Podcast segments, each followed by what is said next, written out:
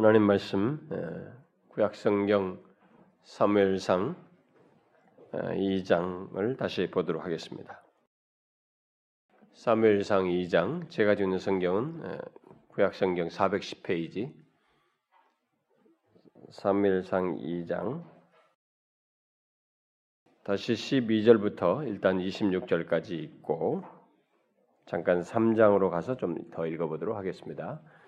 12절부터 26절까지 한 절씩 교독하겠습니다. 엘리 아들들은 행실이 나빠 여호와를 알지 못하더라. 그 제사장들이 백성에게 행하는 관습은 이러하니 곧 어떤 사람이 제사를 드리고 그 고기를 삶을 때에 제사장의 사환이 손에 세 살 갈고리를 가지고 와서 그것으로 냄비에나 솥에나 큰 솥에나 가마에 찔러 넣어 갈고리에 걸려 나오는 것은 제사장이 자기 것으로 가지되 실로에서 그곳에 온 모든 이스라엘 사람에게 이같이 할 뿐 아니라 기름을 태우기 전에도 제사장의 사원이 와서 제사 드리는 사람에게 이르기를 제사장에게 구워 드릴 고기를 내라. 그가 내게 삶은 고기를 원하지 아니하고 날 것을 원하신다 하다가 그 사람이 이르기를 반드시 먼저 기름을 태운 후에 내 마음에 원하는 대로 가지라 하면 그가 말하기를 아니라 지금 내게 내라. 그렇지 않냐면 내가 억지로 빼앗으리라 하였으니 이 소년들의 죄가 여호와 앞에 심히 크면 그들이 여호와의 제사를 멸시함이었더라. 사무엘은 어렸을 때 세마포의 옷을 입고 여호와 앞에서 섬겼더라. 그의 어머니가 매년 드리는 제사를 드리러 그의 남편과 함께 올라갈 때마다 작은 겉옷을 지어다가 그에게 주었더니 엘리가 엘가나와 그의 아내에게 축복하여 이르되 여호와께서 이 여인으로 말미암아 내게 다른 후사를 주사 이가 여호와께 간구하여 얻어 바친 아들을 대신하게 하시기를 원하노라 하였더니 그들이 자기 집으로 돌아가매 여호와께서 한나를 돌보시고 그를 임신하여 세 아들과 두 딸을 낳게 하셨고 아이 사무엘은 여호와 앞에서 엘리가 매우 늙었더니 그의 아들들이 온 이스라엘에게 행한 모든 일과 회막문에서 수종드는 여인들과 동침하였음을 듣고 그들에게 이르되 너희가 어찌하여 이런 일을 하느냐 내가 너희의 악행을 이 모든 백성에게서 듣는 내 아들들아 그리하지 말라 내게 들리는 소문이 좋지 아니하니라 너희가 여호와의 백성으로 범죄하게 하는도다. 사람이 사람에게 범죄하면 하나님이 심판하시려니와 많은 사람이 여호와께 범죄하면 누가 그를 위하여 간구하겠느냐 하되 그들이 자기 아버지의 말을 듣지 아니하였으니 이는 여호와께서 그들을 죽이기로 뜻하셨습니다. 아이 사무엘이 점점 자라매 여호와와 사람들에게 은총을 더욱 받더라. 자, 여러분 3장 7절로 갑시다. 3장 7절부터 14절을 먼저 읽고 또 더 붙이더랍니다. 7절부터 14절까지 교독하겠습니다. 사무엘이 아직 여호와를 알지 못하고 여호와의 말씀도 아직 그에게 나타나지 아니한 때라. 여호와께서 세 번째 사무엘을 부르시는지라. 그가 일어나 엘리에게로 가서 이르되 당신이 나를 부르셨기로 내가 여기 있나이다 하니 엘리가 여호와께서 이 아이를 부르신 줄을 깨닫고 엘리가 사무엘에게 이르되 가서 누웠다가 그가 너를 부르시거든 네가 말하기를 여호와의 말씀하옵소서 주의 종이 듣겠나이다 하라 하니 이에 사무엘이 가서 자기 처소에 누우니라. 여호와께서 임하여 서서 전과 같이 사무엘아 사무엘아 부르시니 사무엘이 이르되 말씀하옵소서 주의 종이 듣겠나이다 하니 여호와께서 사무엘에게 이르시되 보라 내가 이스라엘 중에 한 일을 행하리니 그것을 듣는 자마다 두 귀가 울리리라. 내가 엘리의 집에 대하여 말한 것을 처음부터 끝까지 그날에 그에게 다 이르라. 내가 그의 집을 영원토록 심판하겠다고 그에게 말한 것은 그가 아는 죄악 때문이니 이는 그가 자기의 아들들이 저주를 자청하되 금하지 아니하였음이니라. 그러므로 내가 엘리의 집에 대하여 맹세하길 엘리 집의 죄악은 제물로나 예물로나 영원히 속죄함을 받지 못하리라 했노라 하셨더라. 자, 여러분 그 19절로 넘어가서 19절부터 3장 19절부터 4장 1절까지 교독을 합시다. 사무엘이 자라매 여호와께서 그와 함께 계셔서 그의 말이 하나도 땅에 떨어지지 않게 하시니 단에서부터 부엘세바까지 온 이스라엘의 사무엘은 여호와의 선지자로 세우심을 입은 줄을 알았다. 여호와께서 실로에서 다시 나타나시되 여호와께서 실로에서 여호와의 말씀으로 사무엘에게 자기를 나타내시니라. 사무엘의 말이 온 이스라엘에 전파되니라. 우리는 지난 2시간 동안에 그 엘리와 한나의 가정의 이 두 가정에 태조되는 모습을 보았습니다. 이 두 가정이 한 가정은 흥하고 한 가정은 망하게 되는 이런 흥망을 실상을 보면서 그것이 원인이 무엇인지를 살펴보았습니다. 그 원인은 부모들과 자녀들 모두에게 있다라고 하는 사실을 보았습니다. 1차적으로는 부모들의 하나님에 대한 태도와 중심에 그 원인이 있었죠. 그리고 그 부모들의 자녀들에 대한 태도에서도 그 원인이 있었습니다. 잘못 가르쳤죠. 그런 모습이 있었고 또 자녀들 또한 하나님에 대한 태도에서 문제가 있었고 또 반대로 또 하나님에 대한 태도가 더 좋았고 또 그들의 부모에 대한 태도에서도 이 자녀들은 둘로 이렇게 나뉘었죠. 그런 것들이 결국은 이 두 가정에 대조되는 한 가정에 이렇게 하나님의 은혜와 복을 얻으면서 흥하게 되고 한 가정이 이렇게 망하게 되는 그런 원인으로서 성경이 기술된 것을 살폈습니다. 어쨌든 하나님의 은혜와 복을 받으며 흥한 이 한나의 가정은 부모와 자식 모두 하나님을 경외하며 하나님 중심적인 양육과 삶을 가지고 있었습니다. 그에 반해서 하나님으로부터 징계와 심판 선언을 받고 결국 망하게 된 이 엘리의 가정은 부모와 자식 모두 하나님을 경히 여기고 또 부모는 자식을 인간 중심적으로 양육하고 자식은 부모의 그 신앙적인 권면을 무시하는 그런 모습이 있었습니다. 자, 그러면 이런 두 개의 대조되는 가정의 그런 흥망의 원인이 되는 이런 내용들을 보고 이어서 우리가 좀 살펴볼 것은 그렇게 다른 모습을 가진 두 가정의 이 구성원들이 그런 다른 모습 속에서 자기들로 끝나지 않고 미친 영향입니다. 사람은 이 세상에서 홀로 존재하지 않습니다. 예외 없이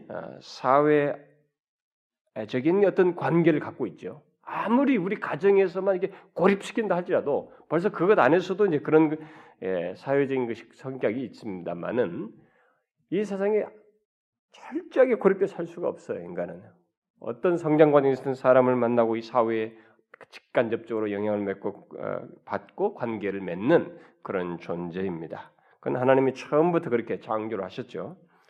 사회적인 관계를 맺고 그래서 우리는 영향을 받기도 하지만 주는 존재입니다. 모두가 어떤 식으로든 아무리 아니라 해도 자기로부터 누군가에게 어떤 인상을 남기든 어떤 식으로든 영향을 주게 됩니다. 이 때문에 이 세상에 태어난 한 생명이 이게 처음에 이게 영향을 받는 그 부모죠. 처음으로 관계를 맺고 영향을 받는 부모는 그 아이에게 있어서 굉장히 중요한 존재라고 할 수 있습니다.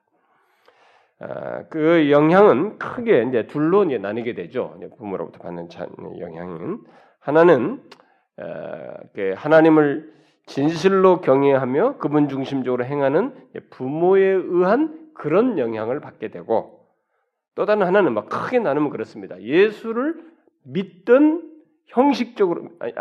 않던 형식적으로 믿던 하나님을 이렇게 형식적으로 믿고 이렇게 하나님을 의식하지 않으면서 사는 모습, 또 자기중심적으로 행하는 그런 부모에 의한 영향.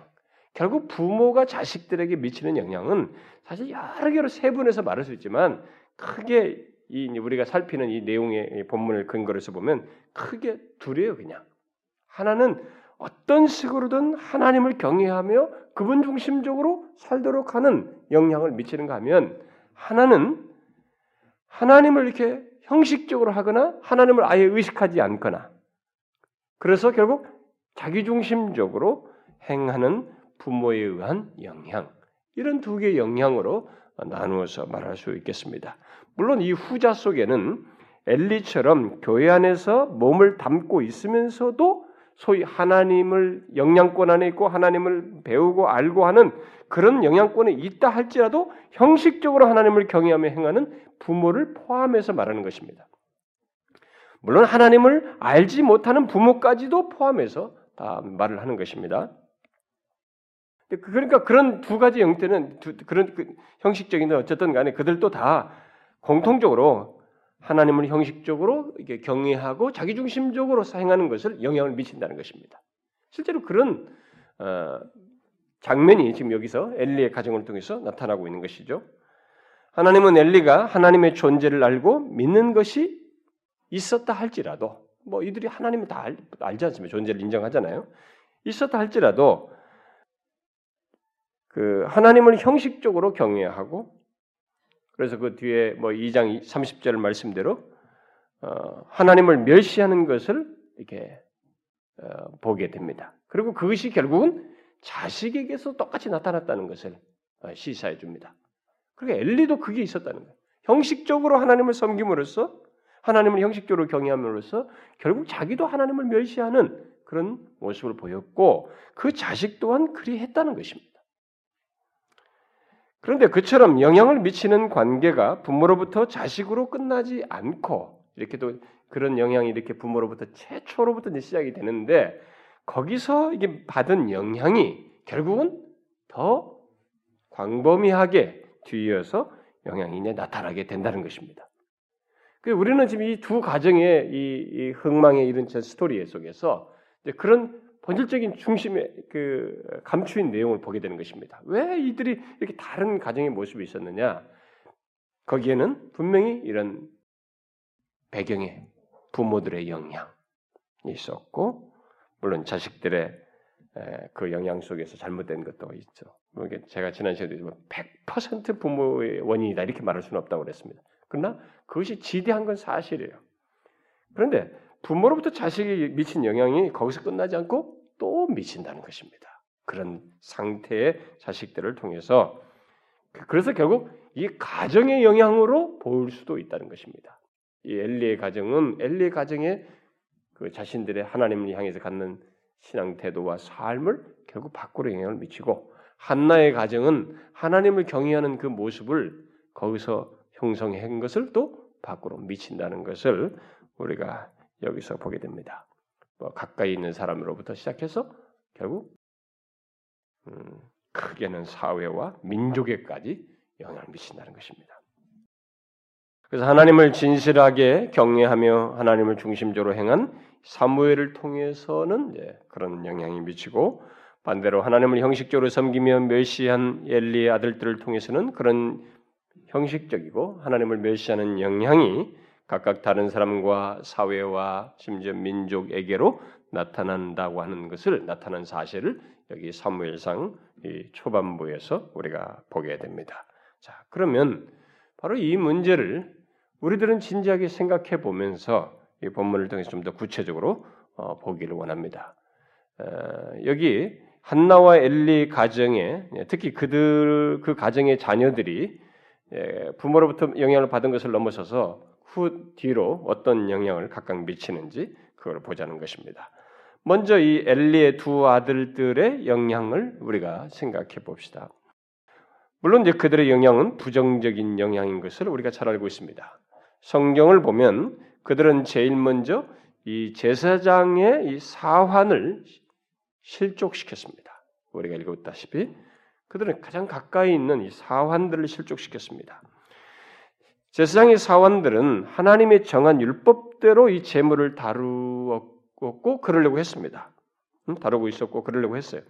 그러나 이 엘리의 두 아들은 그들에게 협박을 해서 자신들의 욕심을 채웠습니다. 이것은 오늘날 우리식으로 이게 맞으면은, 우리에게 적용해서 말하자면, 하나님을 형식적으로 경외하는 자는 이렇게 가까이 있는 사람에게 그것을 드러냄으로써 가까이 있는 사람을 실족시킬 수 있어요. 가까이 있는 사람에게 부정적인 영향을 미칠 수 있습니다. 바로 그런 케이스로 생각해 볼 수 있어요. 뭐 그런 대상이 뭐 저 같은 목사이든지, 뭐 교회 장로들이든, 뭐 저기 집사든 권사든 간에, 일단 그가 하나님을 형식적으로 경외하고 진실치 못한, 그리고 하나님을 경히 여기는 그런 사람은 다른 사람에게 그런 영향을 드러내요. 그래서 결국 그들에게 실족시킬 수 있습니다. 저는 오늘날 이런 일이 교회 안에 적지 않게 있는 줄 압니다. 우리들은 이런 문제에 대해서 다 남들에게 손가락질하지 말고 자기 자신에게 먼저 한번 생각해 봐야 돼요. 특별히 우리 이 시대는 특별히 그렇습니다. 여러분 교회 안에서 신앙에 대해서 부정적인 생각과 태도를 가진 사람들 중에 진실치 못한 이 목회자, 저 같은 목사를 비롯해서 교회 중직자들과 다른 신자들로부터 보게 된 어떤 실망과 당혹스러운 이 경험들로부터 이들이 이렇게 실족했다, 부정적인 교회에 대한 부정적인 생각을 갖게 됐다 이렇게 말하는 경우가 참 많지 않습니까?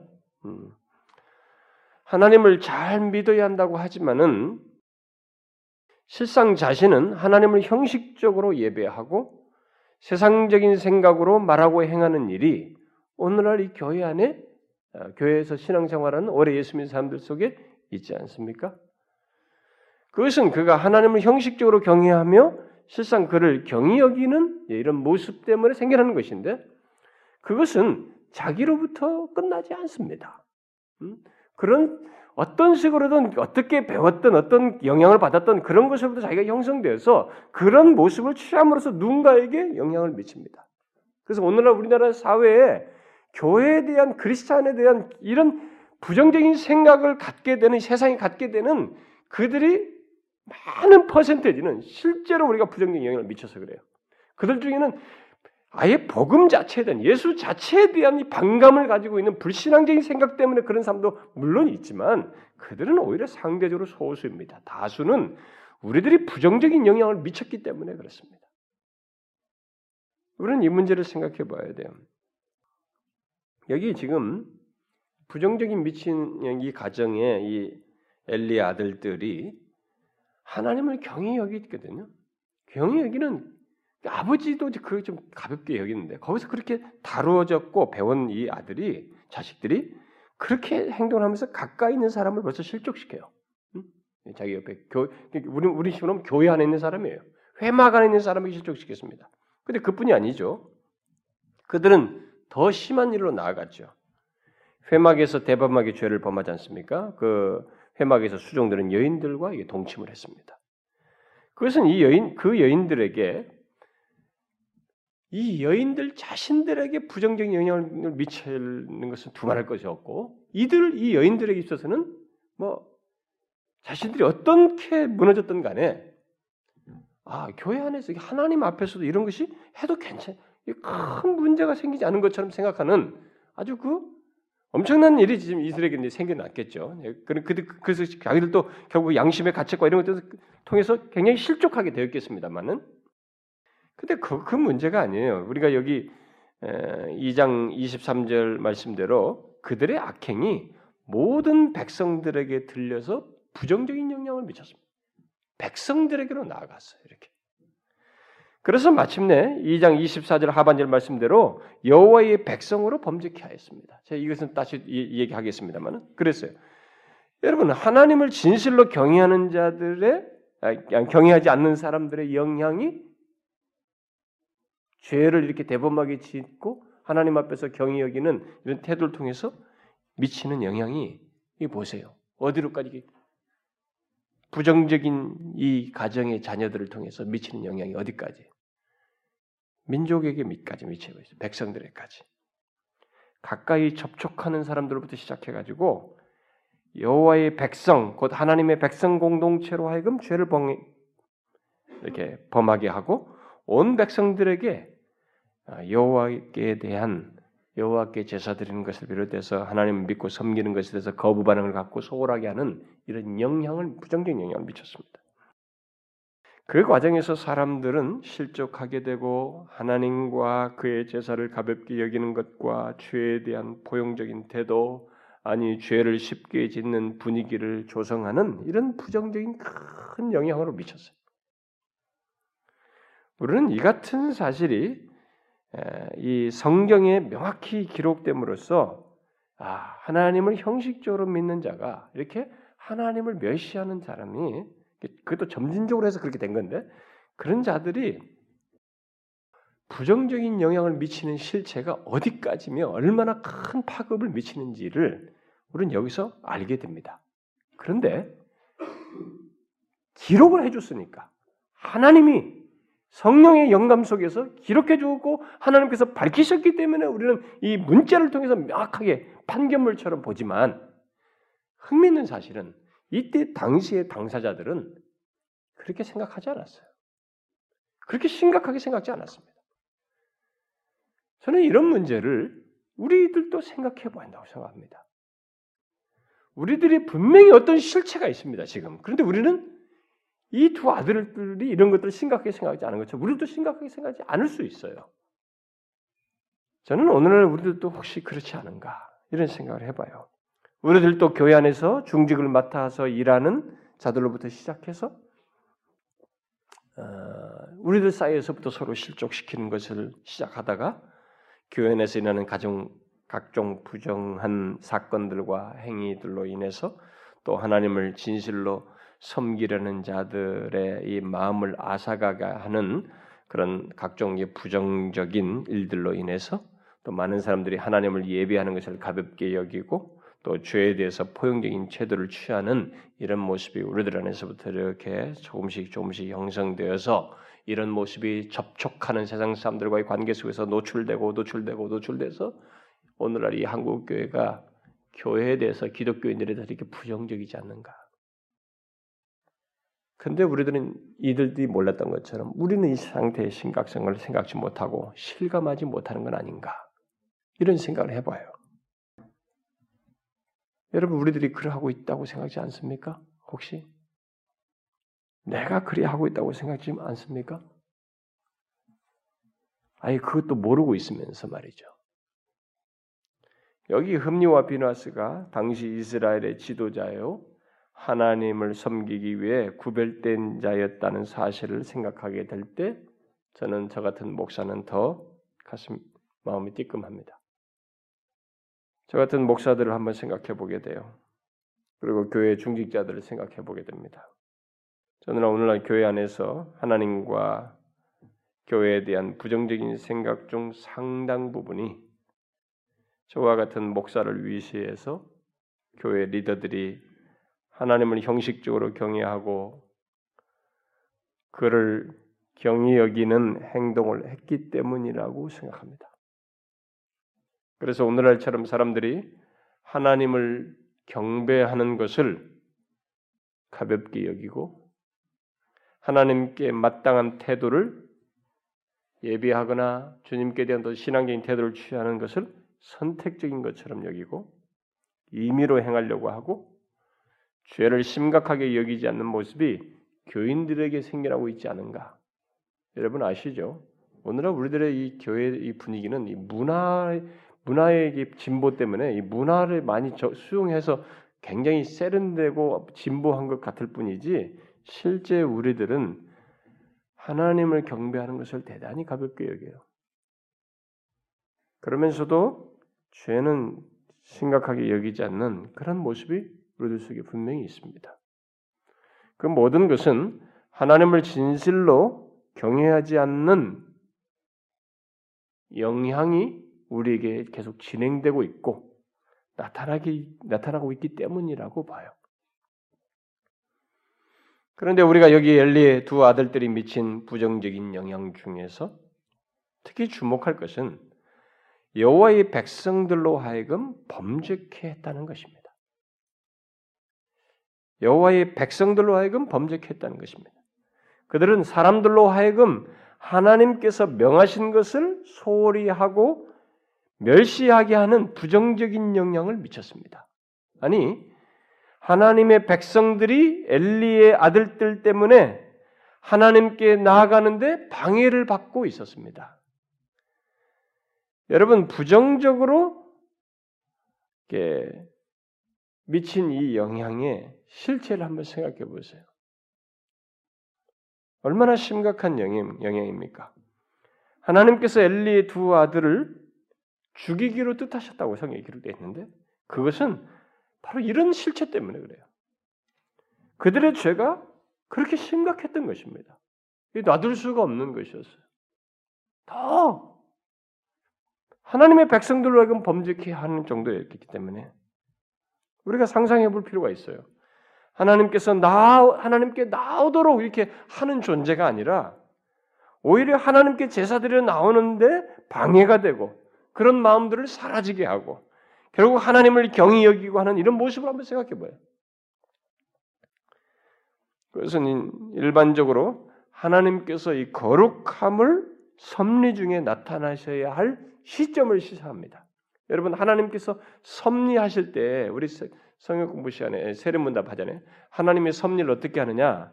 하나님은 섭리를 할 때 지혜와 권능, 거룩함으로 하셔요.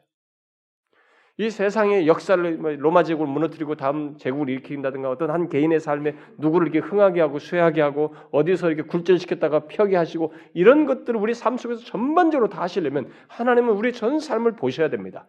이 전지하셔야 돼요. 그러니까 하나님은 지혜로 하실 수 있습니다. 지혜가 있지 않으면 이 세상 역사에 우리 개인의 삶을 섭리할 수가 없습니다. 하나님의 지혜가 돼요. 그리고 능력이 있어야 돼요. 그걸 막는 이 모든 세상 권세 아무리 센 권세라도 그것을 꺾으시면서 하실 능력이 있습니다. 하나님은 섭리할 때 지혜와 능력으로 하셔요. 그러나 한 가지가 더 있습니다. 거룩함으로요. 이게 로마 신하들과 이런 신하들과 다른 차이예요. 이게 일반 신하들은 이런 얘기들은 신을 얘기하면서 지혜가 있다, 능력이 있다 이 얘기로 끝나버려요. 그런데 하나님은 거룩함을 기준을 가지고 있습니다. 거룩함의 기준에 못 미치면 이 거룩함의 손상을 입을 때 어느 시점에서 섭리하셔요. 꺾어버립니다. 아모리의 죄악이 찼을 때 하나님이 아모리 족속을 다 치기 위해서 이스라엘을 입성시키는 것입니다. 우리 개인의 삶에도 마찬가지예요. 하나님께서는 참 오래 참으십니다. 인내하십니다. 아모리 죄악이 차기까지 430년이라는 기간이 주어진 거예요. 이스라엘이 밖에 있는 기간이 그 기간이었던 것이죠. 그러니까 우리들이 죄를 범할 때 하나님 바로바로 안 합니다. 그런데 이렇게 죄를 범하고 온 민족으로 하여금 하나님께 나오는데 부정적인 영향을 미칠 때 이때는 하나님께서 거룩함의 기준을 가지고 섭리하셔야 할 시점이 이르렀던 것이죠. 그래서 주기를 뜻하셨다는 것입니다. 우리는 이런 걸 생각해 봐야 됩니다. 다른 사람들을 더욱 하나님께 나아오게 하고 또 하나님을 진실로 경외하게 하는가? 아니면 엘리의 두 아들들처럼 하나님을 예배하는 마음을 꺾고 형식적으로 하나님을 섬기게 하고 하나님을 경히 여기게 하는가? 자기 가까이 있는 남편에게, 아내에게, 자식들에게, 또 가까이 있는 다른 성도들에게, 또 그 밖에 자기 주변 사람들에게 자기는 어떤 모습을, 어떤 영향을 미치고 있는가?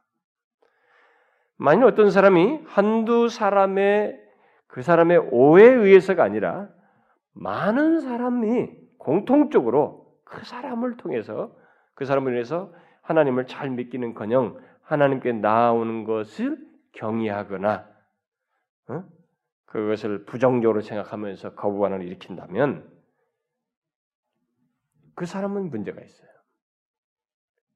그는 하나님 앞에서 중요한 죄를 잘못된 심히 큰 죄라고 그랬는데 그런 모습을 보고 심히 큰 죄라고 말한 것인데 심히 큰 죄를 범하는 것입니다. 그런데 우리는 여기 엘리의 아들들의 죄악으로 인해서 곧 하나님의 제물을 업신여기는 것으로 인해서 소위 하나님 백성들까지 하나님께 드리는 제사를 경히 여기는 일이 있었다는 것에 대해서 이 문제와 관련해서 좀 덧붙일 내용이 있습니다. 한 가지 좀 짚고 넘어갈 것이 있어요. 그것은 뭐냐면 엘리의 두 아들들의 이 잘못과 죄악 때문에 이 백성들이 하나님께 나오는 것이 이제 부정적인 태도로 취하고 더디 나오는 이런 일이 현상이 분위기가 만들어졌는데 그들의 죄악 때문에 사람들이 하나님께 드리는 제사를 소홀히 하고 경히 여기는 일이 있었다는 사실입니다. 여러분 그게 잘한 것일까요? 어떤 사람이 그 예수를 정말 엉망으로 믿어. 정말 저 사람 보니까 예수 믿을 맛이 다 사라졌어. 그래서 나 예수 못 믿겠어. 여러분 이게 옳을까요? 또 교회가 무슨 문제가 있어 하나님 앞에서 제대로 하는 것 같지 않아. 그러니까 예배 같은 것도 제대로 나가고 싶지 않아. 헌상 같은 것도 하고 싶지 않아. 그런 게 바른 것일까요? 하나님의 제사는요. 이들이 제사를 멸시했다고 해서 이스라엘 백성들이 제사를 경시하는 문제는 또 다른 문제예요. 이것은 하나님의 제사는 어디까지나 하나님의 제사입니다. 아무리 사람들이 잘못을 하고 무엇을 오용하고 부패하고 타락한다 할지라도 하나님께서 원하시는 제사는 변화가 있을 수 없어요. 내가 하나님을 향해서 가져야 할 태도와 신앙은 문제가 돼서는 안 되는 것입니다. 그것에 대해서는 이의가 없어야 되고 태도가 달라져서는 안 되는 것입니다. 오늘날로 말하면 하나님을 경히 여기는 태도, 또 하나님을 예배하는 데 있어서 우리가 어떤 사람을 보니 나 그렇게 하고 싶지 않다, 이렇게 해서는 안 되는 것입니다. 가끔 막 부부싸움 하면은 이 부부들이 말이죠, 거기다 어디다 털을 것이 없으니까 당신 때문에 나 못하겠어, 응? 당신 때문에 나 예배 못 나가겠다, 예수 믿으려고 그랬는데 당신 때문에 해서 못 믿겠다, 쪼잔하게 그 아주 핑계 댄다고요. 어? 지금 죽고 사는, 영원히 죽고 사는 문제 해결 주권자이시다 하나님을 믿는 문제가 있는데, 아 당신 때문이라고 하면서 거기다 하는 거예요. 그런데요, 오늘날 이 교회 다니다가 떠난 사람들 중에 대다수가 자신들이 떠난 이유를 모두 이렇게 이런 식으로 얘기합니다. 교회가 부패해서 그렇다, 무슨 목사가 타락해서 그렇다, 어떤 사람에 대한 실망해서 그렇다, 교회가 보니까 교회 뭐 헌금 문제를 뭐 하라고 했다더라, 뭐 헌금을 강요하는 것 같다, 무슨 뭐 이런 얘기를 합니다. 글쎄 모르겠어요. 저는 뭐 한 번도 우리 교회에서 헌금 같은 강요까지는 안 해봤습니다만 나중에 제가 다 할 얘기입니다. 이런 얘기인데 그런 얘기만 나오면 사람들이 고발을 일으켜요. 그래서 나 못하겠다 이런 얘기예요. 여러분 그게 얼마나 어리석은 처사입니까? 응? 결국 그런 것들로 인해서 뭘 저버리는 거예요? 하나님의 제사, 여기로 말하면 그러니까 하나님을 경배하는 것, 하나님을 경외하면서 섬겨야 할 이것을 무시하는 것 아닙니까? 하나님을 경시하는 거예요. 하나님 자신에 대한 태도를 달리하는 것인데 결국 하나님을 저버리는 것인데 이게 얼마나 어리석은 처사냐는 거예요. 그런 사람들은요, 설사 수십 년을 교회를 다녔다 할지라도 그런 태도로서 이렇게 하나님을 등진다면 그 사람의 지난 세월은 하나님을 제대로 믿은 세월이라고 말할 수 없습니다. 응?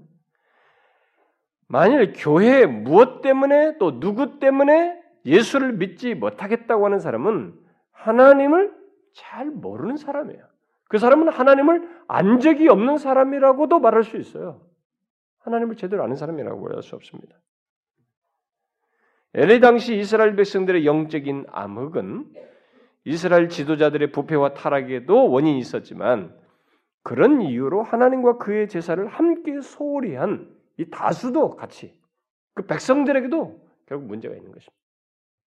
그런 경우는 하나님께서 같이 그들로 하여금 책임을 물으시죠. 교회의 타락 때문에 또 다른 사람 때문에 내 신분까지 저버리는 것은 신자에게는 있을 수 없어요. 참된 신자에게는 있을 수 없습니다. 혹시 여러분 중에 교회가 무엇을 잘못하기 때문에 나는 이런 것을 할 수 없어 라고 말하는 사람이 있습니까? 나는 이렇게는 못하겠어. 어? 아 요즘 우리 목사님이 좀 마음에 안 들어서 나 그래서 요즘 성역 공부 가기 싫어, 예배도 하기 싫어, 이런 사람이 있습니까? 원래 목사가 한 사람 있으니까, 담임 목사가 있으니까 뭐 조금 불만 있으면 목사를 하나 딱 걸고 나와가지고 아, 목사 때문에 못하겠어 이런 사람들이 보통 많은데 여러분도 그러십니까? 여러분 저는 하나님이 아니에요. 어? 저는 하나님 앞에서 발벌 길어야 할 여러분과 똑같은 사람일 뿐이에요. 제가 실수하면 제가 실수한 거예요. 그 문제는 하나님이 저를 다뤄야 할 문제예요. 여러분은 살아야 됩니다.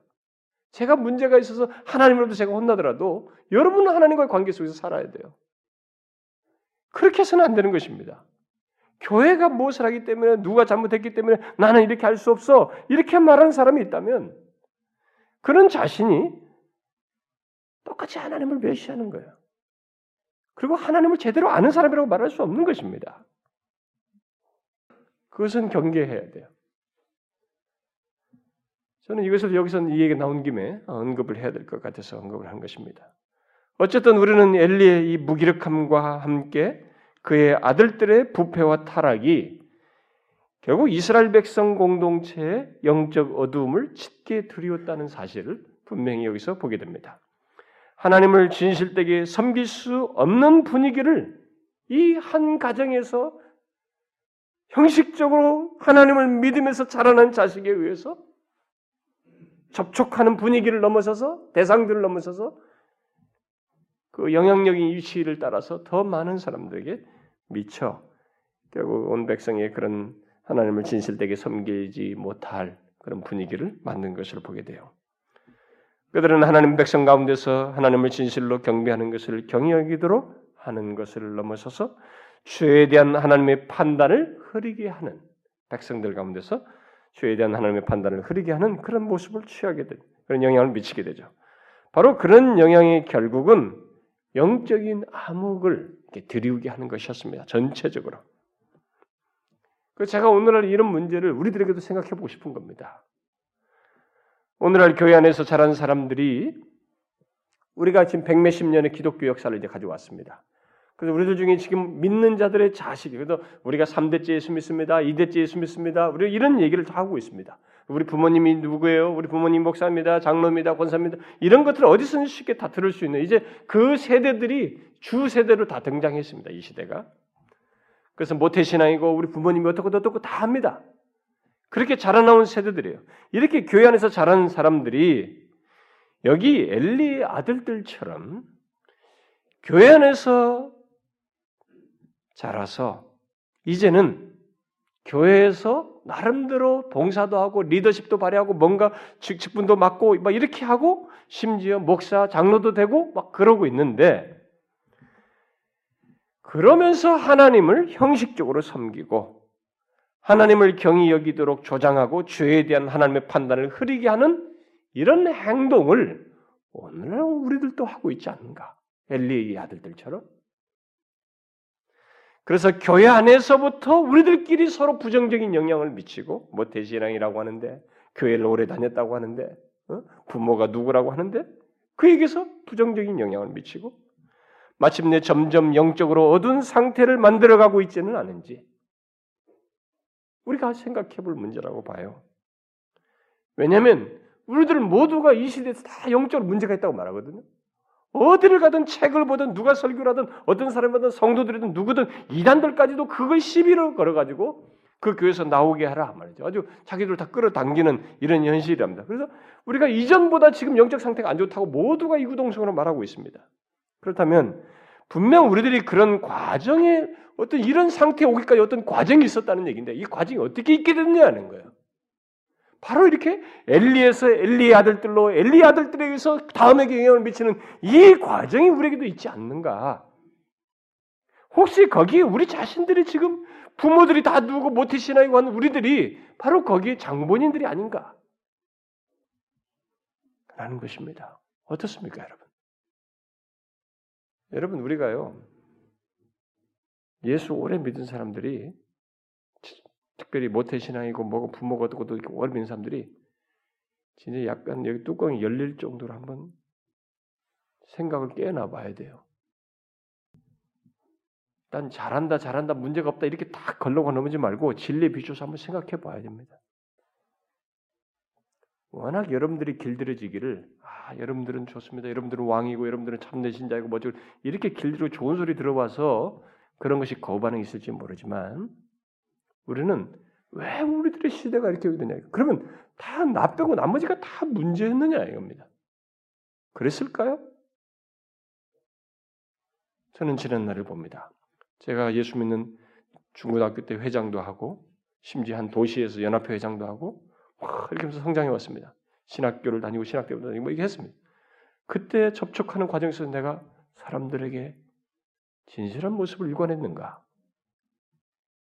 나는 어떤 모습에 영향을 미치며 살아왔을까? 지금도 예수 믿지 않는 사람들과 주변 사람들에게 나는 어떤 영향을 미치는 사람인가? 사무엘 같은가? 엘리 아들들과 같은가? 우리는 지금 한국교회는 분명히 이런 과정 속에서 일어난 현상으로 지금 현재의 결과를 갖고 있다고 봐요. 교회 안에서 자란 우리들과 우리에 의해서 양육된 자녀들이 현재 영적 분위기를 만들지 않았느냐는 것입니다. 특히 엘리와 그 아들들처럼 하나님을 형식적으로 섬기고 교회 안에서의 모든 행위, 곧 예배를 비롯해서 봉사와 섬김과 성경 공부와 기도와 어떤 신앙의 행동들이 그런 것들을 의무감처럼 하고 하나님 앞에서 겸비하는 것도 없고 죄를 심각하게 여기지도 않고 행하는 이런 사람들이 벌써 교회 안에 이제 다수가 되어가고 있지 않는가? 점점 늘어나고 있지 않은가? 그래서 현재 영적 분위기가 만들어지지 않았는가? 라는 거예요. 그랬을 때 우리는 거기에 전혀 무관한가? 라는 것입니다. 우리 자녀들은 무관하고 나는 무관하고 우리 부모들은 무관한가? 라는 거예요. 우리는 그 같은 영향에 대해서 이 엘리 아들들이 실체보다 이렇게 밝혀준 것보다 자기들이 몰랐던 것처럼 우리들도 모를 수 있을 거예요. 하나님께서 이렇게 계시처럼 명확하게 지적해주고 선언을 해주시면 우리 실체는 다 선명해질 텐데 그것을 우리가 지금 모르기 때문에 우리는 이것에 비추어서 볼 뿐이니까 우리는 그렇게 심각할까? 이 당사자들처럼 우리도 그렇게 생각할 가능성이 있지 않느냐는 거예요. 여러분 그렇지 않을까요? 엘리와 그의 아들들도 그리했고 당시 이스라엘 백성들도 그리했습니다. 엘리는 하나님의 사람을 통해서 자신과 자녀들의 부정적인 영향에 대해서 들었어도 지적했잖아요. 들었어도 듣고 놀라워하며 돌이키기에는 너무 마음이 무뎌 있었고 기력이 쇠해 있었습니다. 자식을 꺾을 수가 없었어요. 그래서 그 분위기는 계속됐습니다. 그러면 이제 우리는 여기서 질문이 생깁니다. 영적으로 이렇게 백성들이 다 그렇게 함께 부정적인 영향을 미쳐서 전체적으로 어두워지는 이런 세대에 그러면 하나님은 이 부분에 대해서 가만히 계시는가?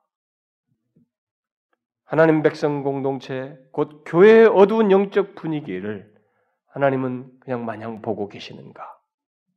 그럴까요? 우리가 이 시간에 생각할 더 중요한 사실은 우리는 그런 현실만 볼 것이 아니라 하나님께서 그런 현실 속에서 행하시는 것에 대해서 보아야 한다는 것입니다. 우리는 하나님을 보아야 돼요. 그러니까 그런 현실을 그 누구보다도 명확하게 보고 계시는 그리고 안타까워하시면서 행하시고 계시는 하나님을 보아야 한다는 것입니다. 엘리와 그의 아들들로 인해서 부정적인 영향이 온 이스라엘에 미치고 있을 때 그래서 하나님을 경배하는 것을 전체적으로 가볍게 여기며 영적인 어둠이 두려워지고 있을 때 하나님께서 아무도 생각 못하고 있는 일을 행하시죠. 아무도 생각지 못할 한 가지 일, 그리고 아무도 주목하지 않는 한 가지 일을 행하십니다. 그게 무엇인지 아십니까? 저들을 빨리 죽이는 거? 그거 아니에요. 그건 하나님께서 거룩하신 말에서 할 일이에요. 바로 한나의 가정을 통해서 다른 영향을 미치고 그 영적 어두움을 깰 역사를 준비하고 계신다는 것입니다. 우리는 온통 엘리와 그의 자녀들에 대한 어두운 내용들의 기록들을 이 전반부에서 쭉 보게 됩니다. 2장에서 우리 읽은 부분에서부터 쭉 보게 되는데 그 내용 속에 간간이 아주 놀라운 기록들이 섞여 있습니다. 그게 뭐냐면 2장 21절에 보는 것처럼 아이 사무엘이 여호와 앞에서 자라고 있었다는 것입니다. 그리고 2장 26절에서 말하는 것처럼 아이 사무엘이 점점 자라면서 어떻게 해요? 여호와와 사람들에게 은총을 더욱 받고 있었다는 사실입니다. 우리가 주목할 것은 바로 이것입니다. 하나님께서는 아무리 세상이 어둡고 교회가 영적으로 엉망이라 할지라도 그 어두운 현실을 일깨우며 비출, 또 다른 가정을 통해서 역사를 이루신다는 것입니다. 응? 그래서 우리가 이 시대에도 다른 사람들이 다 엉망이다, 무너졌다, 어쩌다 할지라도 하나님을 진실로 경외하는 자를 통해서 그것을 양육하고 그것을 배우고 그렇게 자라나는 가정 그리고 그런 사람들을 두신다는 것입니다. 여러분은 한나와 그의 아들 사무엘이 영적으로 어두운 현실 속에서 하나님을 진실로 경외하며 하나님 앞에 있었다는 것을 여기서 주목하셔야 합니다. 우리는 후에 이 사무엘을 통해서 이스라엘의 영적 분위기가 완전히 바뀌게 된 것을 잘 알고 있습니다. 사무엘의 인도 아래서 이스라엘은 하나님의 백성들의 위상을 다시 회복하고 하나님의 은혜와 도우심이 있는 역사를 갖게 됩니다. 그의 영적인 리더십 아래서 이스라엘은 재건되고 다시 회복되며 이스라엘 백성들의 심령은 크게 각성되게 됩니다. 심지어 국가의 능력, 이런 체계가 다시 세워지게 되고 정치, 경제, 사회의 안정이 이루어지는 이 놀라운 일이 바로 이 가정에서 나와요. 사무엘을 통해서 있게 됩니다. 영적 암흑에서 영적 광명으로의 대반전의 이 배경 속에는 엘리의 아들들과 대조된 삶을 살면서 준비되었던 한나의 가정, 특히 사무엘이 있었습니다. 자, 보십시오. 그것이 어떻게 가능하게 됐는가? 그것이 어떻게 가능하게 됐는가? 사무엘의 긍정적인 영향에 대한 수많은 묘사들을 살피는 것보다 그 추가적인 원인을 살피는 것이 유용할 것 같아요. 그래서 이스라엘이 영적 암흑에서 영적인 회복과 부흥으로의 전환을 위해서 하나님께서 사용하는 것은 다른 것이 아니라 사람입니다. 사람이에요. 바로 하나님 중심적인 가정에 속한 이 자녀 사무엘이라고 하는 별 볼품 없어 보이는 이 사람을 통해서 하나님께서 이스라엘을 이렇게 일깨워 영적으로 어두운 이것을 바꾸는 놀라운 역사를 진행하십니다. 우리들은 빨리빨리 제도 쫙쫙쫙 뭔가 구성져서 제도와 어떤 행정적인 것과 뭐 사건을 통해서 일어날 것을 막 그렇게 해야 빨리빨리 세상이 바뀔 것처럼 생각하지만 그렇지 않아요. 하나님 앞에서 자라고 있는 한 사람이라도 좋습니다. 하나님 앞에서 자라고 있는 사람을 통해서 하나님은 그 일을 행하신다는 것입니다. 사람의 눈에는 사무엘이 그냥 뭐 평범한 아이로 자라고 있는 것처럼 보이실지 모르지만 하나님의 눈에는 이스라엘을 살리고 엘리의 아들들과 전혀 다른 영적인 영향을 미칠 그런 아이로 그가 성장하고 있었습니다. 그가 어떻게 자라나고 있었어요? 이스라엘을 일깨우며 살리는 영적 지도자요 하나님께 귀하게 쓰임받게 될 사무엘의 이 성장은 두 가지의 특징이 있죠. 주목할 만한 것이 있습니다. 지금까지 충분히 말했습니다만은 제가 다시 한번 이 두 가지를 더 덧붙이고 싶습니다. 하나는 사무엘이 여호와 앞에서 신실하게 자라고 있었다는 사실입니다. 또 성장하면서 여호와와 사람들에게 은총을 더욱 받고 있었다는 것입니다.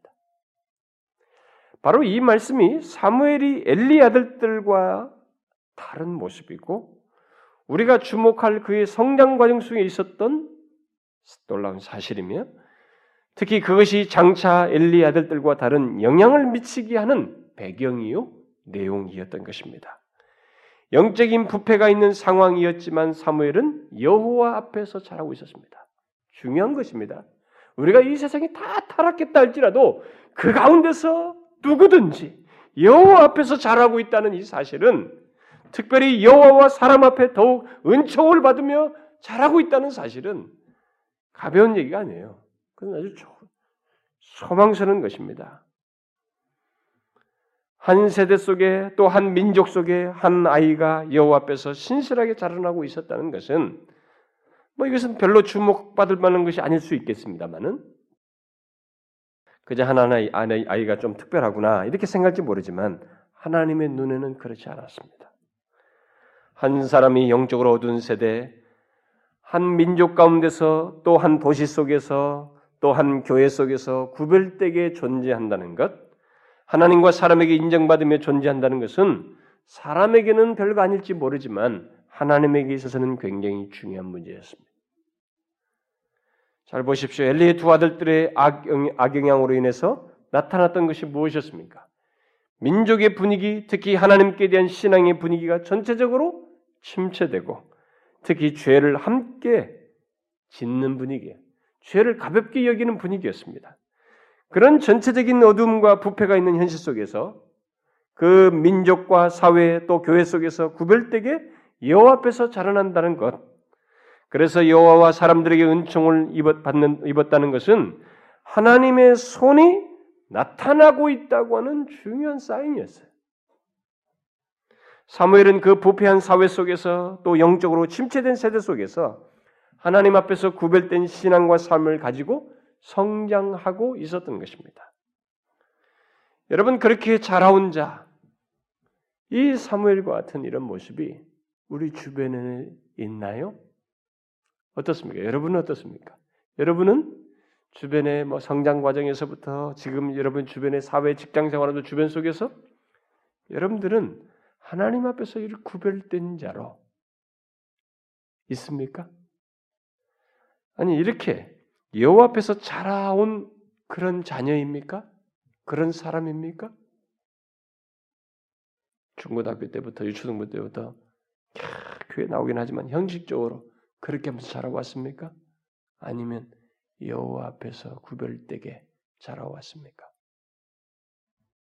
하나님께서는 항상 영적으로 어두운 시대마다 사람을 준비시키셨고 사람을 통해서 일해 오셨습니다.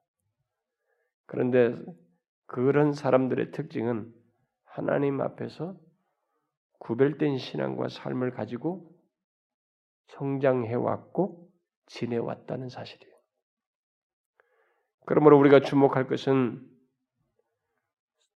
건물의 크기나 뭐 사람들이 많이 모인 것이나 놀라운 시스템이나 프로그램이나 뭐 이런 것이 아니라 하나님 앞에서 구별된 신앙과 삶을 가진 그런 것을 가지고 자라는 자, 그런 모습을 가지고 있는 사람, 그렇게 지내오는 사람이 있는가 하는 것이에요. 흔한 말로 하나님 앞에서 준비되고 있는 사람이 있는가 하는 것입니다. 그것이 우리의 장래를 밝게 하는 하나님의 손길을 예상케 하는 것입니다. 왜냐하면 하나님께서는 자기 앞에서 자라고 구별되어 지내온 사람을 통해서 일하시기 때문에 그렇습니다. 분명히 우리 중에도 엘리 아들들처럼 부정적인 영향을 미치는 사람이 있는가 하면 이렇게 여호와 앞에서 자라옴으로써 결국 그런 사회, 그렇게 영적인 어두운 분위기를 반전시키고 영향을 미치는 그렇게 자라와서 구별된 사람이 분명히 있을 거예요. 주변이 다 부패해도 하나님께서는 그런 현실 속에서 구별된 자, 하나님 앞에서 거룩함을 가지고 준비된 자를 통해서 일하시거든요.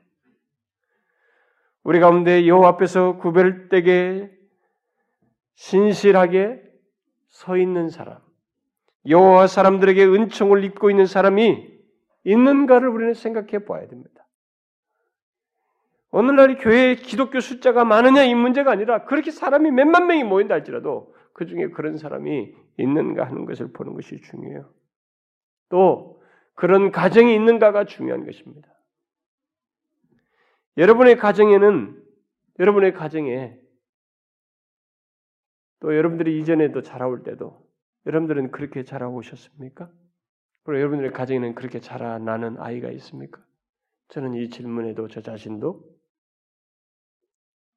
확신치는 못합니다. 부모들은 여기에 비중을 둬야 됩니다. 비록 우리의 주변이 부패하고 다 하나님을 온전히 믿지 않는다 할지라도 그 가운데서 나는, 우리의 자녀들은 구별되어 여호와의 선자인가? 그런 사람이 우리들 가운데 있는가? 이것을 보는 것이 중요해요. 이것은요, 이 부패한 현실보다 더 강력한 사인이에요. 더 소망스러운 것입니다.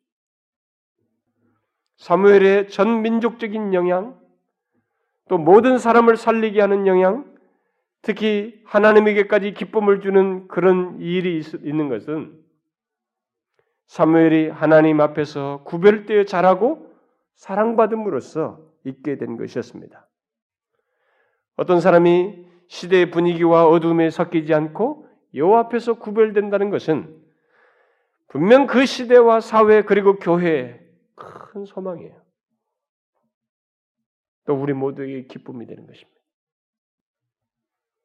저는 이 시대가 점점 어두워진다 할지라도 지금 우리 자라나는 아이들 속에서라도 여러분의 자녀들 속에서라도 여호와 앞에서 구별되게요. 하나님과 사람들에게 칭찬받으며 은총을 받으며 자라나는 이런 아이가 있기를 소원해요. 그들은 다음 세대의 소망이거든요. 저는 이런 설교를 하기 전에 저는 이러기를 구하는 제 자신에게 좀 이렇게 제 자신이 이랬으면 하는 소원은 있었어요.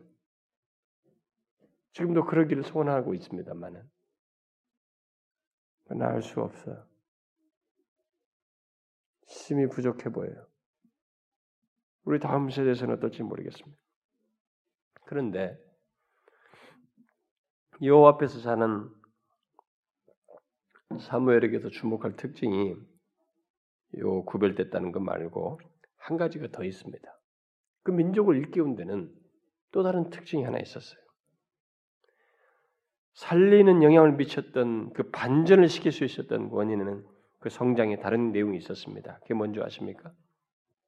바로 사무엘이 영적인 암흑으로부터 전 이스라엘을 회생시키는 긍정적인 영향을 미칠 수 있는 더 중요한 내용이요 이유가 하나 있었어요. 그게 뭐냐면은 그에게 하나님을 아는 체험이 있었다는 것입니다. 하나님을 진실로 아는 자였다는 것입니다. 우리가 다 읽지 않았습니다만 사무엘상 3장을 보게 되면 하나님께서 사무엘을 부르시는 장면이 나오지 않습니까? 그는 그 부름이 엘리인 줄 알았죠. 잠자다가 계속. 그래서 엘리에게 자꾸 갔습니다. 두 번째 불렀을 때도 또 엘리에게 갔죠. 그러니까 그리고 나서 3장 7절에 사무엘이 아직 여호와를 알지 못하였다. 이렇게 기록하고 있습니다. 그러면서 계속 기록하기를 그래서 여호와의 말씀도 아직 그에게 나타나지 아니한 때다. 이렇게 기록하고 있습니다. 이 말은 무슨 말입니까? 사무엘의 이 구별됨은 그가 성장하면서 꾸준히 배워온 하나님의 율법에 의해서 지금 구별된 것이었습니다. 그런데 여기 알지 못하고라는 말은 그가 하나님을 그의 율법을 통해서 알고 섬기기는 했지만 체험적으로, 전인격적으로 알지 못했다는 것을 말해주는 것입니다. 성경은 사무엘의 인생 가운데 있는 이 사실, 바로 하나님을 체험적으로 알지 못했었다는 것, 그래서 마침내 하나님을 대면하여 체험적으로 알게 되었다는 것을 분명히 밝혀주고 있습니다. 이것은 사무엘이 하나님의 마음을 대변하는 선지자로서 세움받는데 결정적으로 중요한 것이었습니다. 우리는 구별된 것으로 만족해서는 안 됩니다. 오늘날 이 교회 안에는 교회 리더들과 무슨 하나님의 일을 한다고 하는 삶 사이에 이런 구별된 것으로 가치를 두는 사람들이 있어요. 근데 여러분 아십시오. 바리새인들도 구별된 자들이었습니다. 타락한 세대로부터 자신을 지키는 것만으로 그가 하나님의 대변자가 되고 민족과 교회와 사람들을 하나님께로 이끄는 것은 아닙니다. 구별되는 것이 분명히 있어야 됩니다만 그것은 한 내용일 뿐이에요. 서론일 뿐인 것입니다. 사무엘이 이스라엘의 영적 지도자가 되었던 결정적인 전환은 바로 그가 하나님을 체험적으로 알게 되었다는 것입니다. 그는 하나님께서 원하시는 것이 무엇인지를 들어서 알게 되었습니다.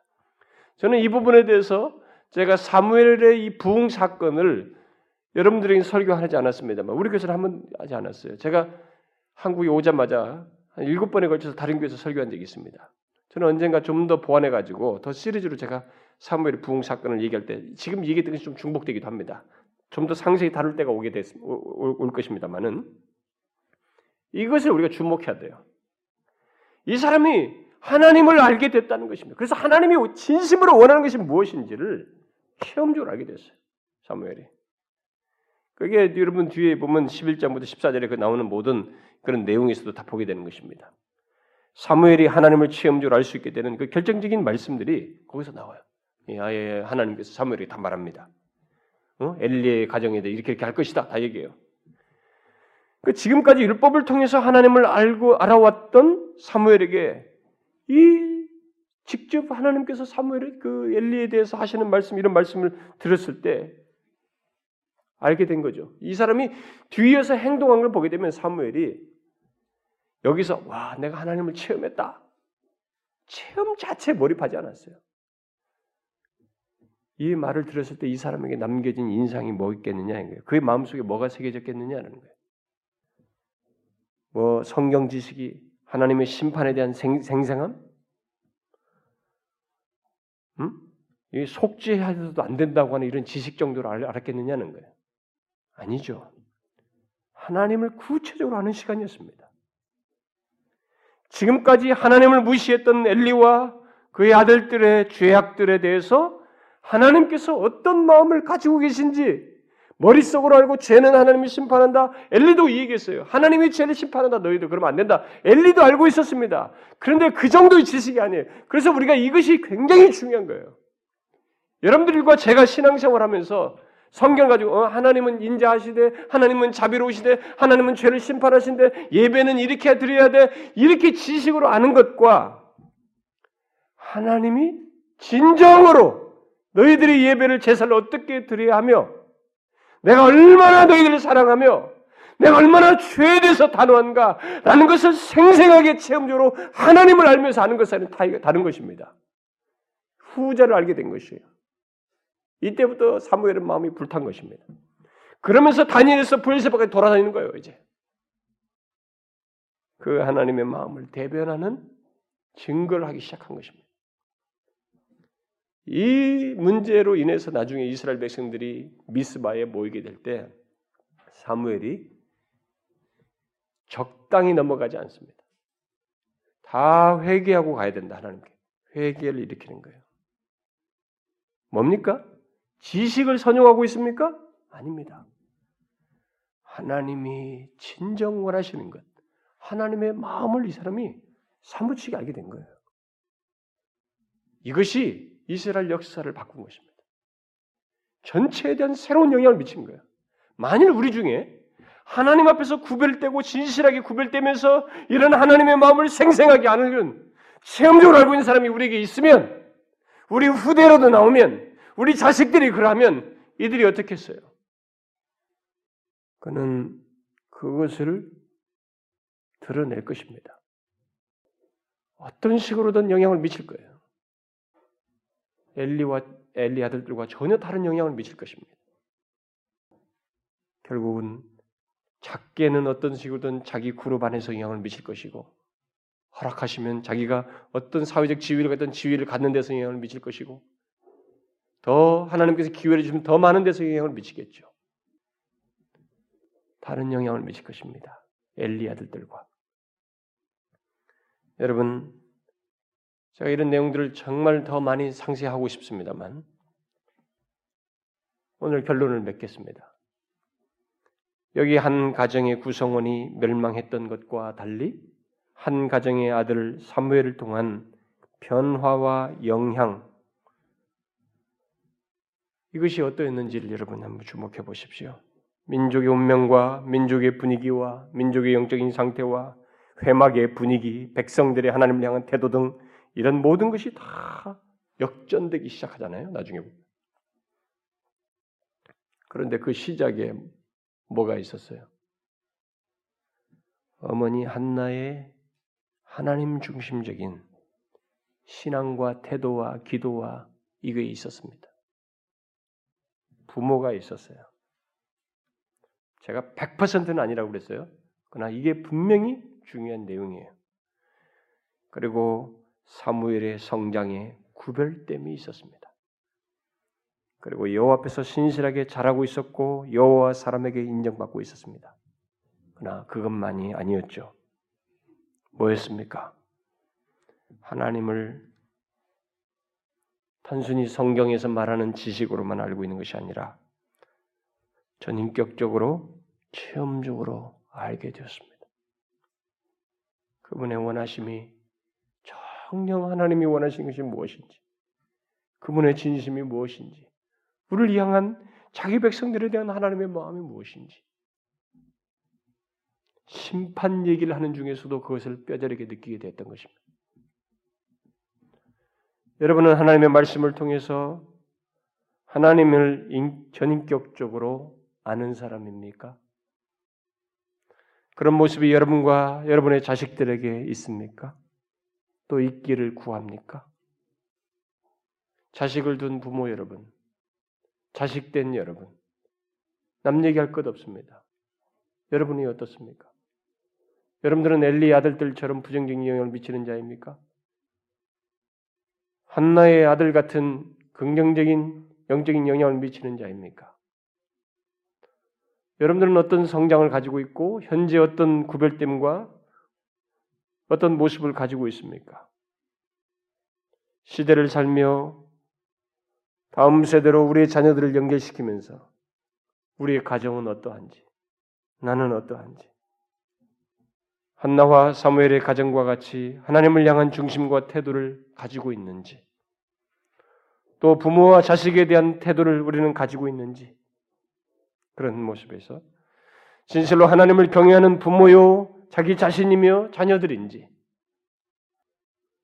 그렇지 않으면 엘리와 아들들처럼 하나님을 이론적으로 알고 형식적으로 경외하는 그런 자인지 우리는 깊이 생각해 봐야 됩니다. 우리는 우리 자신들을 모를 수 있습니다. 저의 요즘 고민은 제가 제 자신을 모를 것이라는 거예요. 제가 안다고 하는 것이 제가 아는 것이 아닐 것이다라는 생각입니다. 그래서 현재 생각으로는 저에게 연구 안식월이 허락될 때 저는 그런 걸 좀 고민해보고 싶어요. 제 자신을 돌아보면서 제가 분명 하는 것이 옳은 것이며 잘하고 있는 것인지 여러분 한번 생각해 봅시다. 주께서 여러분과 저를 통해서 지금도 일하시기를 원하십니다. 사람을 통해서 일하시기 원하십니다. 우리 자녀를 통해서 일하시기 원하십니다. 근데 여러분의 가정, 우리 가정이 어떻습니까? 우리 힘이 못 미치더라도 최소한 기도라도 합니까? 이런 계시된 말씀에 근거해서라도 자녀들 위해서 기도라도 하십니까? 그러기를 구하느냐는 거예요.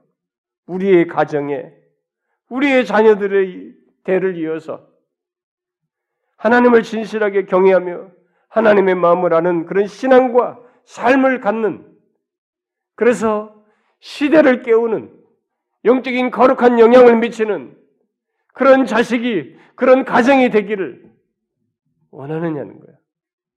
여러분 이런 소원이라도 있습니까? 만약 여러분들 중에는 지난날에 자기 자식을 그렇게 키우지 못했던 부모가 있으면 굉장히 마음이 아플 거예요. 그러나 여러분, 우리는 기도할 수 있습니다. 늦었다 할지라도 이런 마음으로 기도하라도 할 수 있어요. 주께서 이런 말씀을 통해서 우리에게 이렇게 뭔가 메시지를 주시고 있다고 믿고, 그냥 자식들 무조건 잘 가르쳐야 된다 이렇게만 하고 막 음식 먹는 거나 구별시켜주고 막 공부 잘하는 것이나 막 이것만 다 해주고, 그냥 이것이 전부인 줄 알고 이거 성공하면 다 된 줄 알고, 아니에요 여러분. 진짜로 여러분들이 얻은 성공이 나중에 아니라는 것을 나중에 알게 됩니다. 나이가 늙으시면. 이것을 우리의 자녀들 속에 있기를 구하고, 그래서 자꾸 어둡다라고 하는 이 시대 속에서 오히려 반전시키는 그런 사무엘과 같은 자녀가 우리 안에서 자라나고 세워지기를 간절히 소원합니다. 부모 여러분, 여러분부터 그러기를 구하셔야 됩니다.